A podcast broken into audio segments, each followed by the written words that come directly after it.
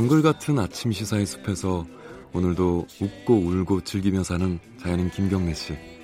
그의 하루 일과는 KBS 1라디오 김경래의 최강 시사를 진행하는 것으로 시작합니다. 어, 그런데 이게 무슨 소리죠? 아침부터 열심히 준비한 자연인 김경래의 밥상 같이 드셔보실래요? 후회 없는 아침 건강한 시사 김경래의 최강 시사 네, 추석을 전후해서요. 어, 우리 북미 관계 그리고 남북 관계 몇 가지 어, 중요한 움직임들이 좀 있었습니다. 어, 언뜻 기억나는 게 이제 존 볼턴 어, 백악관 보좌관이 경질이 됐고요. 그리고 3차 북미 정상회담 뭐 이게 시사하는 발언들이 좀 나오고 실무회담 얘기도 조금씩 나오고 있고요. 그 우리나라 문재인 대통령도 오늘 일요일에 유엔 총회 어, 참석차 미국을 방문한다고 합니다. 뭔가 어, 움직임이 조금씩 조금씩 있는 것 같죠. 조금 이제 뭐 밖에서 보기엔 답답하지만요. 아, 지금 상황 어떻게 해석을 해야 될지 오늘은 아산정책연구원 신범철 통일 안보통일센터장 어, 모셨습니다. 안녕하세요. 예, 안녕하십니까? 추석 잘 세셨습니까? 예, 잘 보냈습니다. 이 일단 어, 그거부터 얘기를 하죠. 이 3차 북미 정상회담 이게 트럼프 대통령이 기자들한테 뭐 약간 애매모호하게 얘기했어요. 한다는 건지 만다는 건지 모르겠지만 열려는 있다라고 했어요. 이게 뭔가 어, 밑에서 뭐가 움직이고 있다는 뜻인가요? 어떻게 봐야 되나요? 어, 일단 9월 9일 북한의 최선희 외무성 제1부상이 실무회담을 할 용의가 있다고 밝혔습니다. 거기에 네. 대한 트럼프 대통령의 화답이라고 생각하고요. 음. 트럼프 대통령으로서는 사실 내년에 대선 국면이 본격화되기 전에 북한 문제와 관련해서 어떠한 성과를 좀 거두길 희망하고 있는 것 같아요. 왜냐하면 음. 트럼프 대통령이 많은 외교 이슈를 벌려놨지만 성공한 게 하나도 없습니다. 그러네요. 복잡 복잡하게만 만들어놨지 음. 제대로 풀려가는 게 없기 때문에 북한 문제라도 하나 제대로 풀어서 자기의 외교적 성과로 가지고 대선 국면에 본격적으로 임한다 음. 이런 희망을 가지고 있을 거예요. 그런 차원에서 3차 북미 정상회담 희망에 대해서 이야기를 한 것 같습니다. 그 일부 언론에서는 김정은 위원장이 트럼프 대통령을 평양에 초청하는 뭐 친서를 보냈다. 뭐 이런 보도를 했더라고요. 이게 맞는 건가요? 이게? 확인은 안 됐고 그죠? 다만 어. 북한 입장에서는 트럼프 대통령을 계속 그 평양으로 데리고 오고 싶어 했을 거예요. 음흠. 과거에도 뭐 클린턴 대통령이나 이렇게 어, 미국의 대통령이 평양을 방문하게 되면 그것은 또 북한 체제로서는 자신들의 위대한 업적이 될 수 있기 때문에 그런 네. 걸 희망하는데 반대로 미국 대통령 입장에서는 특정한 성과가 담보되지 않는데 거기 가서 들러리를 설 수 없어 없으니까 계속적으로 네. 거부해 왔던 것으로 알고 있습니다. 네. 아, 이게 어떤 가시적인 성과가 예상되지 않으면 미국 대통령이 쉽게 움직이지는 않겠죠. 그렇죠. 잘못하면 음. 자기의 정치적 부담이 되잖아요. 네. 외교란 것은 결국 정치의 연장선상인데 잘못해서 북한 체제만 옹호해주고 왔다 그런 네. 식으로 되면 자기의 대선에 부담이 되기 때문에 네. 아마 어느 정도 북한이 정말 핵을 다 포기하겠다 미국이 원하는 대로 빅딜을 해주겠다 그 정도 아니면은 평양을 방문할 가능성은 적다고 생각해요. 이게 뭐 반가운 소식이라고 얘기하긴 좀 뭐하지만은 그 존 볼턴 보좌관이 경질이 됐잖아요. 사실상 이제 해임이 된 건데. 근데 이게 이제 우리 그러니까 북한 문제라기보다는 이란 문제 때문에 경질됐다고 보는 게 맞겠죠? 예, 그렇습니다. 이란 문제하고 아프가니스탄 문제가 더 큰 역할을 차지했는데 음. 그럼에도 불구하고 저는 북한 문제에도 영향을 미치고 있다고 봅니다. 음. 결국 존 볼튼 보좌관이 미국 행정부 안에서는 가장 그 강경파였거든요. 네. 북한 문제에 있어서도 강경한 입장을 전개하고 있기 때문에 향후 협상이 진행되는 과정에서 대통령과 가장 긴밀하게 그 협상안을 이렇게 논의할 수 있는 국가안보 보좌관이 바뀐다는 것은 네. 아무래도 미국 행정부가 조금 더 유연해질 수 있다는 걸 시사한다고 봅니다. 뭐 일부에서는 폼페오 국무장관도 강경 양파니까 별 영향이 없을 거다. 그리고 또 폼페오 국무장관도 그런 점을 시사하고는 있지만 그럼에도 불구하고 국가안보 보좌관에 새로운 사람이 임명되면 그 음. 스타일이 또 적용될 수 있다. 그렇게 봅니다. 근데 이제 어, 어떤 실무 협상이라든가 이런 것들이 재개가 된다면은 또 하나 이제 어, 의문스러운 거는 북한에서는 최선희 부상 같은 경우에 계산 법을 다시 갖고 오라고 계속 요구를 하고 있잖아요. 근데 미국이 다른 어떤 셈법으로 뭔가를 제시할 가능성은 지금으로서는 어떻습니까? 좀 미지수가 아닌가라는 예, 생각이 뭐 들고요. 확실하진 않은 것 같아요. 왜냐하면 트럼프 네. 대통령이나 뭐 국무부 대변인 같은 경우에도 뭐 새롭게 미국의 입장을 정한 것이 있다고 이야기하진 않고 있거든요. 네. 최종 목표는 FFVD다 이렇게 이야기를 하고 있는데 그럼에도 불구하고 사실 흐름을 보면 미국이 변할 가능성은 있다고 봐요. 왜냐하면 네. 하노이에서 는 쉽게 얘기해서 단계적 비핵화였거든요. 네. 영변 핵시설, 그 다음에 다른 시설, 그 다음에 핵물질 이런 식으로 협상을 하는 것을 북한이 주장했고 미국이 일부 수용하려다가 북한의 요구 사항이 과도했기 때문에 제재를 실질적으로 다 해제해 달라고 음. 하니까 미국이 그것을 거절하고 그 다음부터 이제 아 이제 청취자분들께서 익숙하신 표현일 텐데 빅딜 네. 일괄 타결하겠다 미국이 이렇게 입장을 얘기했어요. 음. 그러니까 뭐 우리 정부는 good enough deal 하면서 미국 입장과 북한 입장을 이렇게 조율 해 보려고 했었는데 네. 아무튼 미국이 빅딜을 주장하다가 6월 30일 판문점 회동 이후에 스티븐 비건 특별 대표가 돌아가는 비행기 안에서 동결될 이야기를 한 거예요. 그건 음. 뭐냐면은 북한이 핵 능력을 동결하면 거기에 대해서 보상을 해주겠다고 한 거죠. 음흠. 이런 것도 일종의 새로운 계산법이 될 수가 있는 거라고 봅니다. 아. 북한이 이야기하고 있는 단계적 비핵화를 어느 정도 수용한 거예요. 네. 근데 다만 아직도 미국이 이야기하지 않고 있는 것이 뭐 북한에서는 체제 보장을 강조하고 있지만 사실은 그거보다도 더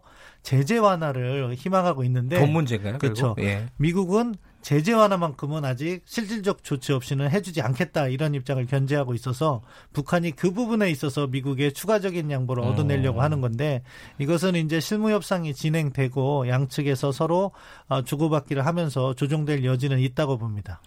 그 이런 상황에서 이제 문재인 대통령이 미국으로 가는 거 아니겠습니까? 그리고 트럼프 대통령을 만날 예정이고요. 어, 문재인 대통령의 역할 뭐 이제 촉진자, 뭐 중재자 여러 가지 뭐 단어를 쓰긴 하지만 지금 상황에서 문재인 대통령의 역할은 뭐가 있을까요? 사실 촉진자나 중재자나 어떻게 보면 북한과 미국의 동시에 영향력을 행사할 수 있을 때 그 역할을 이렇게 제대로 네. 발휘할 수 있는데 지금 북한의 입장이 한국 정부를 약간 패싱하려고 하는 걸 보여주고 있어요. 예. 그렇기 때문에 지금 단계에서 현실적으로 문재인 대통령께서 하실 일은 한미 공조를 강화해서 미국의 입장과 우리의 입장을 조율할 필요가 있는 거죠. 음. 그래서 아마 이번에 정상회담이 열릴 것으로 보이고 한미 정상회담을 통해서 한미 간의 비핵화 로드맵을 공유하고 그것을 미국이 이제 단계적으로 접근하든 또는 뭐 끝내 뭐 포괄적 합의를 요구할지는 모르겠지만 그러한 접근 방식에 있어서 우리와 일치된 접근 방식을 협상 카드를 미국이 꺼내도록 만드는 것이 중요하다. 음. 그런 측면에서 이번에 한미 정상회담이 상당히 중요한 의미를 지닌다고 볼 수 있겠습니다. 이번에 유엔 총회 북한은 참석하지 않는 걸로 지금 예, 예 정돼 있죠. 당초 리용호 외무상이 올 거라고 추정됐는데 아, 보내지 않는다고 이렇게 네. 통보를 해왔고요. 아마 김성 유엔 대사가 연설을 할 것으로 생각합니다. 음, 그럼 뭐 그 유엔 총회 자리에서 북미 간의 어떤 접촉이라든가 남북 간의 접촉이 이루어질 가능성은 좀 낮겠네요. 예, 낮다고 보고요. 아마 지금도 실질적으로 북미 간에는 뉴욕 채널을 통해서 뭐 이렇게 연락이 오고 갈 겁니다. 다만 네. 구체적 인 협상은 한 자리에 모여서 하는데 뭐 평양이 될 수도 있고 판문점이 될 수 있고 또는 뭐 뉴욕이 될 수도 있다고 보지만 유엔 총화 총회하고는 무관하다고 보고요. 네. 또는 뭐 스웨덴과 같은 제3국이 될 수도 있다고 봅니다.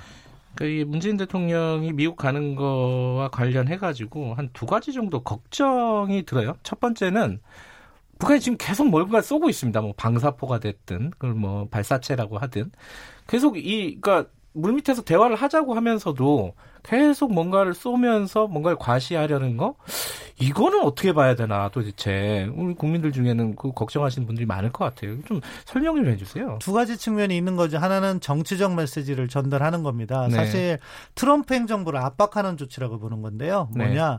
아, 김정은 위원장이 4월 12일 최고인민회의 시정연설을 통해서 올 연말까지 기다려보겠다. 미국이 새로운 계산법을 가지고 네. 와라 이야기를 했어요. 근데 새로운 계산법을 가지고 오지 않는다면 그때는 미국 트럼프 대통령이 자랑하는 북한이 핵실험도 없고 장거리 미사일 실험도 없다. 그 공식을 깰 수 있다는 거죠. ICBM을 발사할 수 있다. 또는 네. 인공위성을 네. 발사할 수 있다는 걸 시사하기 위해서 전략 도발을 하는 거라고 보고요. 다른 한편은 그참에 자기들이 개발해 놓은 무기 체계도 이렇게 성능 평가를 하는 거다. 이렇게 보면 되고 너무 북한의 도발 하나에 일희일비할 필요는 없다. 북한은 음. 북한의 프로그램대로 나가고 있는 건데 우리는 그것을 이해하고 그것을 잘 활용하면서 우리 나름대로의 협상을 끌고 가면 된다. 이렇게 생각합니다. 일희일비할 필요는 없다. 또 하나 걱정은 뭐요 미국이에요. 미국 트럼프 대통령이 또 그 얘기를 했다 그러더라고요. 방위비 뭐 분담금 관련해서 한국을 찝어서 얘기한 건 아닌데 뭐 부유한 나라들이 아무것도 안 내고 있다. 이게 방위비 분담금 계속 얘기를 하고 있잖아요. 주한미군 관련해 가지고. 일단 트럼프 대통령의 과장법이고요. 우리도 충분히 내고 있다고 생각합니다. 네. 따라서 이번에 만약에 정상회담에서 트럼프 대통령이 방위비 분담금 문제를 꺼내면 저는 문재인 대통령께서 오히려 역공을 하셨으면 좋겠어요. 어. 미국 측에서 나오고 있다는 50억 달러 이야기 뭐 언론 통해서 소개되고 예. 있는데 그거는 주한미군 인건비도 포함된 개념이거든요. 네. 따라서 이번 계획이 아니 트럼프 대통령께서는 주한미군의 인건비도 우리 한국이 부담하고 싶어 하느냐 그렇게 음. 직접적으로 물으면 그건 아니라고 이야기할 겁니다. 자기 나라 군대를 다른 나라 돈을 받으면 그건 음. 용병이 되잖아요. 그렇기 때문에 그 부분을 제거해 버리면은 방위비 분담금 액수는 20억 달러 이내로 줄고 그 다음부터는 우리 협상단의 협상 능력에 따라 어. 조율될 수 있기 때문에 이런 문제 트럼프 대통령의 국내 정치적 연설은 항상 자기의 업적을 과시하기 위해서 네. 과장된 측면이 있기 때문에 그것을 이해하고 우리가 필요한 조치를 뭐 정상 차원에서 또 부러뜨릴 건 부러뜨리고 네. 그리고 실무 협상진에서 파고들 건 파고들고 그렇게 협상을 하면 풀어갈 수 있는 문제라고 생각합니다. 그또 하나 근데 얽혀 있는 게 그 지소미아 한일 군사보호 협정 이 얘기를 미국에서 좀 꺼내지 않을까 걱정 이 부분은 또 뭐 미국에서 꺼낼 거라고 생각해요. 그 네. 부분은 뭐 우리 행정부도 어떻게 보면은 협상 카드로 활용할 수도 있다고 봅니다. 우리 네. 정부가 원하는 것이 일본의 백색 국가 지정 제외를 푼다면은 지소미아 종료도 처리할 수 있다는 입장이기 때문에 네. 그런 카드 로 활용하든지 아니면은 북핵 문제와 관련해서 우리 정부의 입장을 관철시키는 카드로서 또 활용할 수 있다. 네. 왜냐하면은 그것은 미국이 원하는 거기 때문에 협상에서 측면에서 볼 때는 협상 측면에서는 상대방이 원하는 걸 들어주고 음. 우리가 원하는 것을 또 관철시키는 그런 주고받기 카드로 활용할 수 있다고 생각합니다. 음, 이 협상이 잘 이루어져야 될 텐데 참 걱정입니다. 11월 말에 부산에서 한 아세안 특별 정상회의 하잖아요. 여기에 김정은 위원장 왔으면 좋겠다라는 얘기를 문재인 대통령이 했습니다. 가능성이 있다고 보세요?